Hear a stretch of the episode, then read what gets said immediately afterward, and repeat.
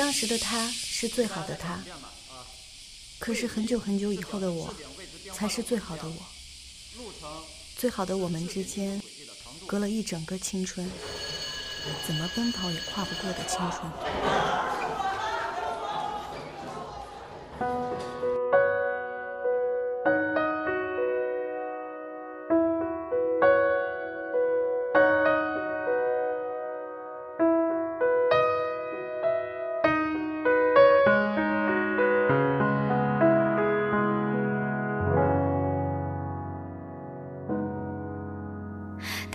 是什么都知道，他害怕考试过不了。Hello，大家好，这里是琳琅广播电台，我是主播琳琅。又到周四了，谢谢你们还在。前几天我在公车上看到这样一幕：一个男生提着行李箱从汽车站上车，看到年纪不大、很阳光的那种。上来坐在我旁边，车走到二中那站，上来一个穿着校服的女生，女生坐在男生的前面，男生看到女生的那个瞬间，像是要打招呼，但是迟疑了一下。车走了两站，那个男生终于拍了拍前面的女生，说：“你是某某某吧？”原来他们俩初中是一个班的，后来高中分到了不同的学校，于是两个人一直聊天，聊到我下车。后来我一直在想，他们俩没有交换电话和微信，以后要怎么联系？想想就觉得自己很好笑。我们在那个年纪的时候，很多朋友后来也都下落不明了，去哪里联系呢？一到五月就离毕业季不远了，所以想做这样一期节目。今天的这篇文章是我在豆瓣上看到的，原谅我一把年纪了还在混豆瓣，名字叫做《云深处的少年》。不知道你在听这期节目的时候，会回想起哪个少年呢？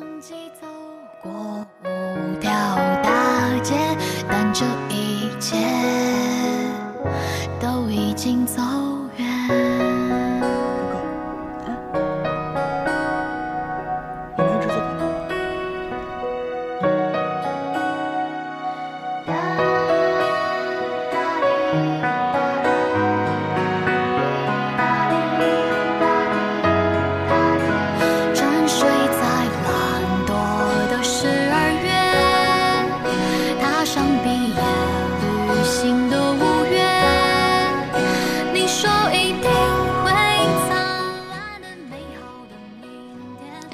和一个朋友聊起十八岁的毕业旅行，才突然想起那个人，叶阳。这也是很久远的名字了。高三毕业的暑假，他对我说：“去爬山吧。”当时没有钱，也没有独自走出过这座小城，而我们是多么渴望离开啊！哪怕只是去爬爬山，也值得憧憬。十几岁的我们对自己如此真实，那真实现在也难以企及。即使多年后，我们可以出国，享受多样百出的旅程；即使每一次旅行都有让人难以忘记的际遇，可独独那粗糙的毕业旅行，在我的记忆中留下了特别的气息。只要能走出去，哪怕就在成都境内，我们也欢喜雀跃，好像穿越了星际。我和他不熟的，从始至终，只是保持着礼貌的距离。至今我都糊涂，两个并不熟悉的同学莫名其妙凑在一起，开始了双人旅行，这究竟是怎么实现的？我们同校不同班，他在我们年纪小有名气，写的一手好文。我现在也能记起他的样子，他喜欢在你说话的时候专注凝视你，他倾听的时候那么当下，那么全神贯注。他好像一个等待你开久很开口很久的人，似乎是他让我感觉到，第一次有人可以这么认真的听我诉说。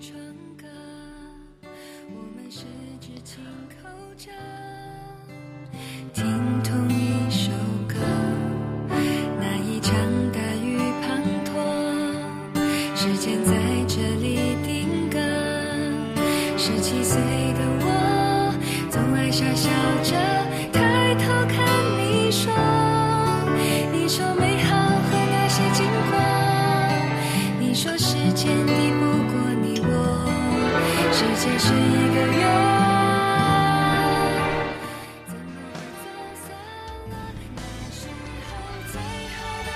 我们在数学补习课班上认识的，一群人围着数学老师坐着。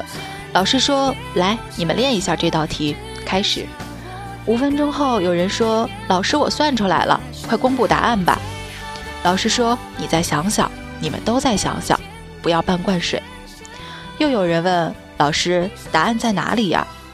补习老师是一个温柔的中年男人，无奈道：“答案在我心中。”我发觉了莫名的笑点，狠狠地憋住，目光遇见叶阳同样充满笑意的眼睛。后来又遇到一道大题，老师用独特的四川方言，把题干的喷水池读成了粪水池。我和叶阳再次默契地彼此交换眼神，紧紧抿着嘴。下课后，我看到他课本上的名字，我说：“你就是叶阳啊，我知道你。”他看着我，像是点头，脸上有笑意。水一般的少年就是这样的吧？我印象最深的是那他那双忧伤的眼睛，还有他的蓝色 T 恤，已经洗得有些掉色了，但是很干净。那次下课，我们一起走出老师家，还记得他骑上赛车，一边跟我说再见，一边将斜挎包挂在肩肩头的样子。他问我是几班的。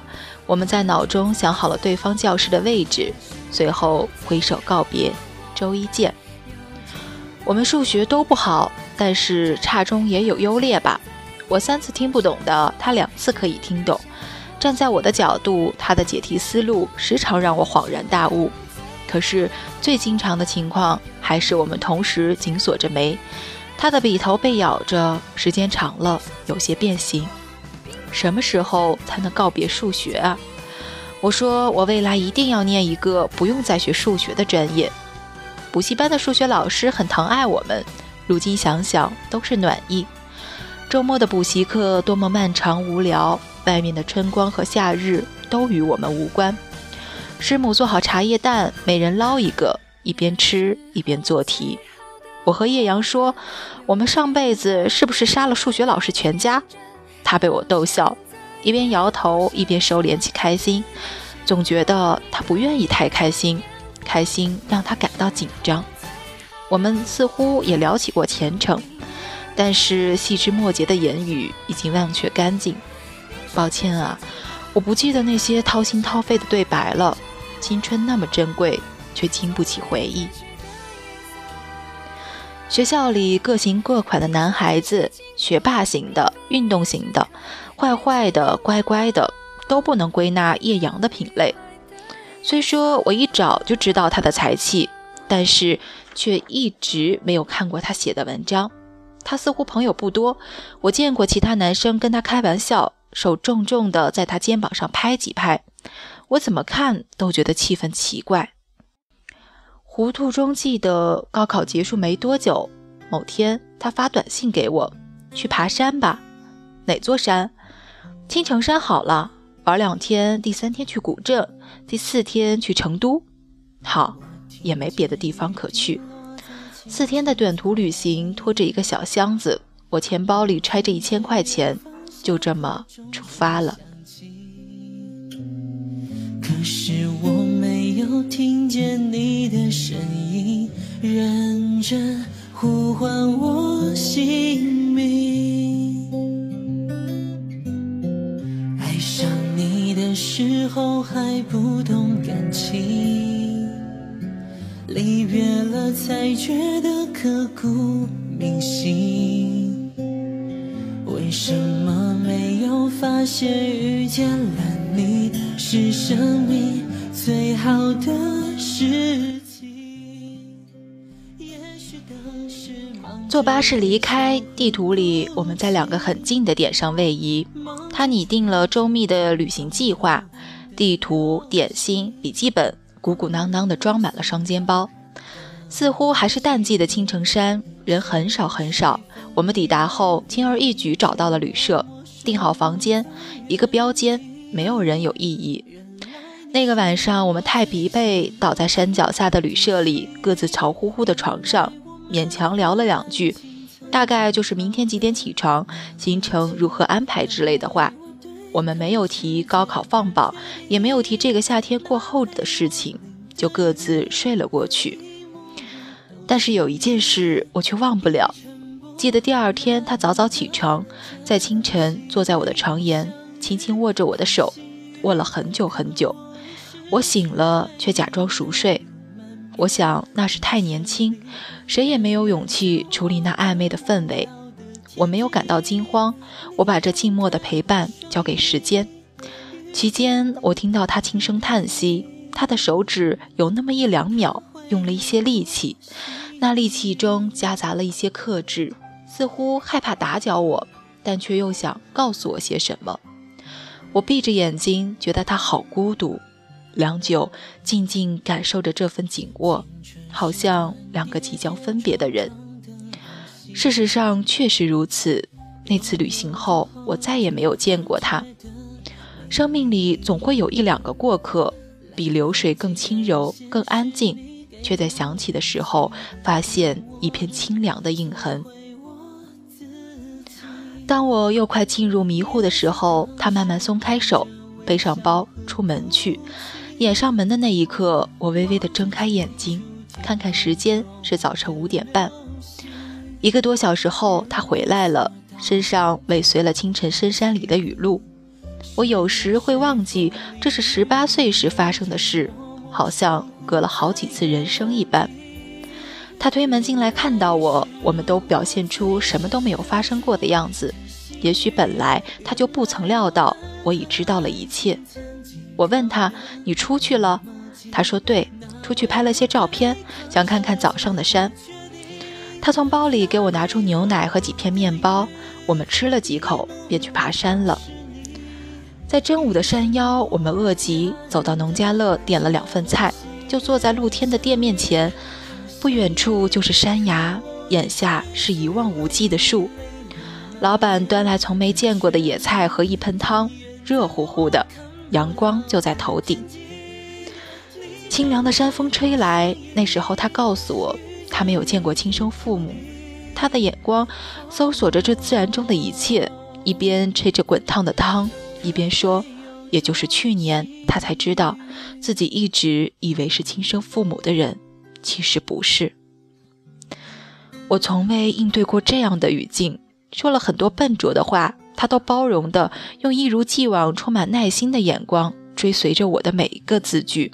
我猛然发现，他的眼睛里忧郁的充满着忧郁，是对自己身世的不甘。也是那次旅行，我感受到了他内心的自卑和敏感。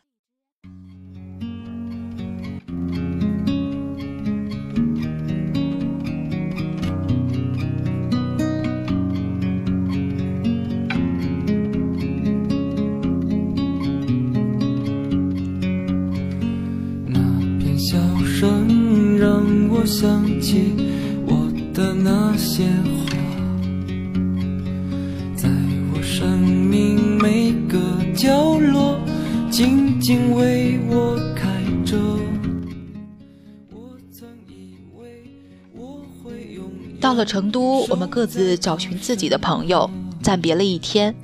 那个晚上，他打电话来，想知道我是否安好。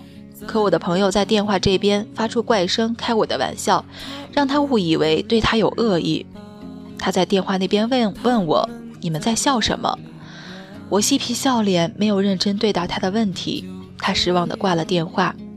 第二天，按照约定的时间见面，一起返程。他在车站等我，远远看到，很有礼貌地跟我的朋友打招呼。面对适当的玩笑，他应对得从容自若。上车后，我们因为前一晚电话里的别扭而赌气，孩子似的赌气，谁也不理睬谁，没有争吵，空气中凝滞着雪。夏天里，车上的冷气让我因舒适而疲惫，即使这样，我们依然照顾对方，提醒对方喝水。下车，车厢中，我们明明坐在一起，却发短信跟对方说话。我尴尬地看着外面奔流的风景。有一瞬间后悔加入了这趟旅行，如今想想却是万分珍贵的体验。我不知道这个人在生命中短暂出现的用意，此去经年，回忆已经足够。大学期间，我们在网络上联系过一次。他说他去的不，他过得不错，去了一个陆军学院。我们聊了一大堆不知所云的话，至此我对他的记忆也就只有这些了。他想过寻找自己的亲生父母，后来发现没有意义。他在内心深处感到被抛弃，他的眼睛告诉了我一切。我猜想他对我心生芥蒂，是因为我们在电话里莫名其妙的嬉笑，伤害了他。很多伤害是他自己假想的，但这份假想却也是当时应对自己脆弱的唯一出口。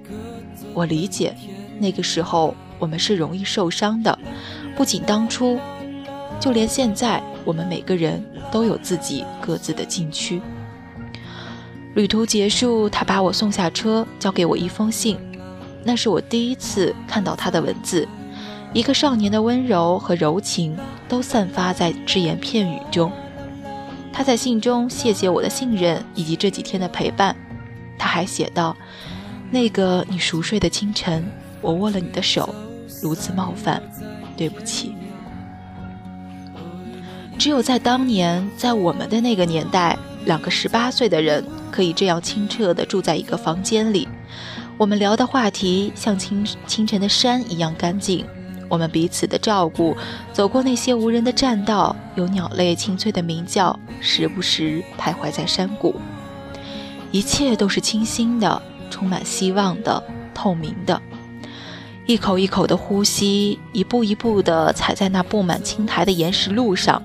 他时常转身，在陡陡峭或看上去危险的地方，给予我恰到好处的帮助，伸出一只手拉我一下，又快速地松开。我们坐缆车，他从窗户凝望整片山谷。开心开心的时候，他会回转身给我拍一张照片。叫不出名字的树，充满整个世界，像未来一样深远。他说话的时候是羞涩的，也是敏感的。他会似笑非笑地回答你一句话，眼睛里有光芒，也有迷茫，像一只年轻的小鹿迷失在别人看不见的网中。我依然可以想起他背着包的前，他背着包在前面，在山间和石阶上走着，一往无前。他仔细用相机记录下打动自己的风景，每一寸山色都可以给我青春以灵感。印象中，我们没有激烈的谈话，全是碎片，无声的碎片。哪怕第三天辗转到古镇邂逅一群朋友，我们头戴花环。奔跑在彼此的镜头中，然后这些影像丢失，这些朋友丢失，唯一真实的是花环从头顶散发出来的香味、香甜味道，以及遥远的还储存在耳畔的笑声。此外，一切都是静止的，没有语言。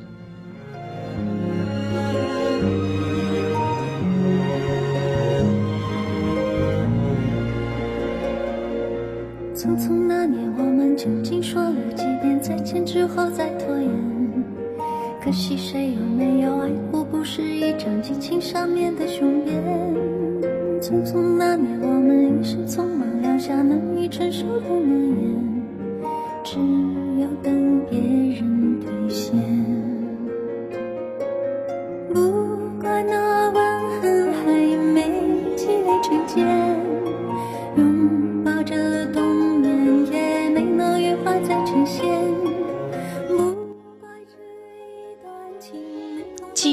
什么颜色的？是斑驳的、温馨的色调，破碎之处全是我的收藏。我们在古镇的街道上追逐，就好像这永远都将是我们的时代。男孩子们在老婆婆的摊位上买来花环，分给女生，他们自己也戴上，惹得我们发笑。傍晚坐在溪流边吃黄辣丁，看着古镇渐渐进入暮色，旁边的女孩嘴唇辣得通红。对着晚风夸张的吐气。这些人后来有的出国，有的失散，每个人的身影都荡漾在你我的眼睛中，笑啊笑。我们以为这样的快乐会持续，会重复，我们以为还会再见。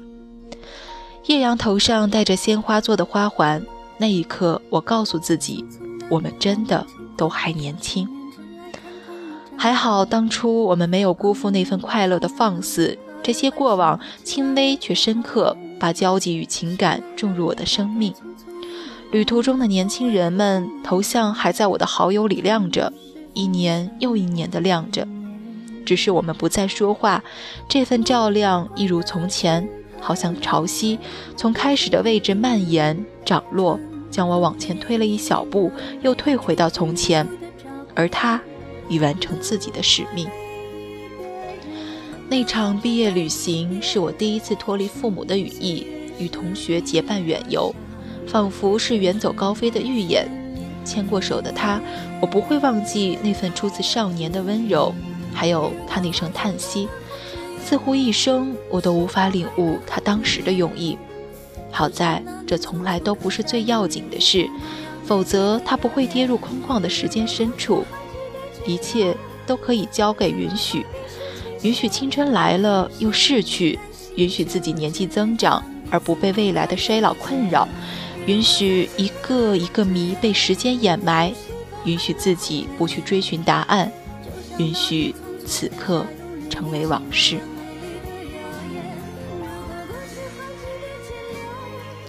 不知道你们是否还记得曾经在我节目中出现的土木哥？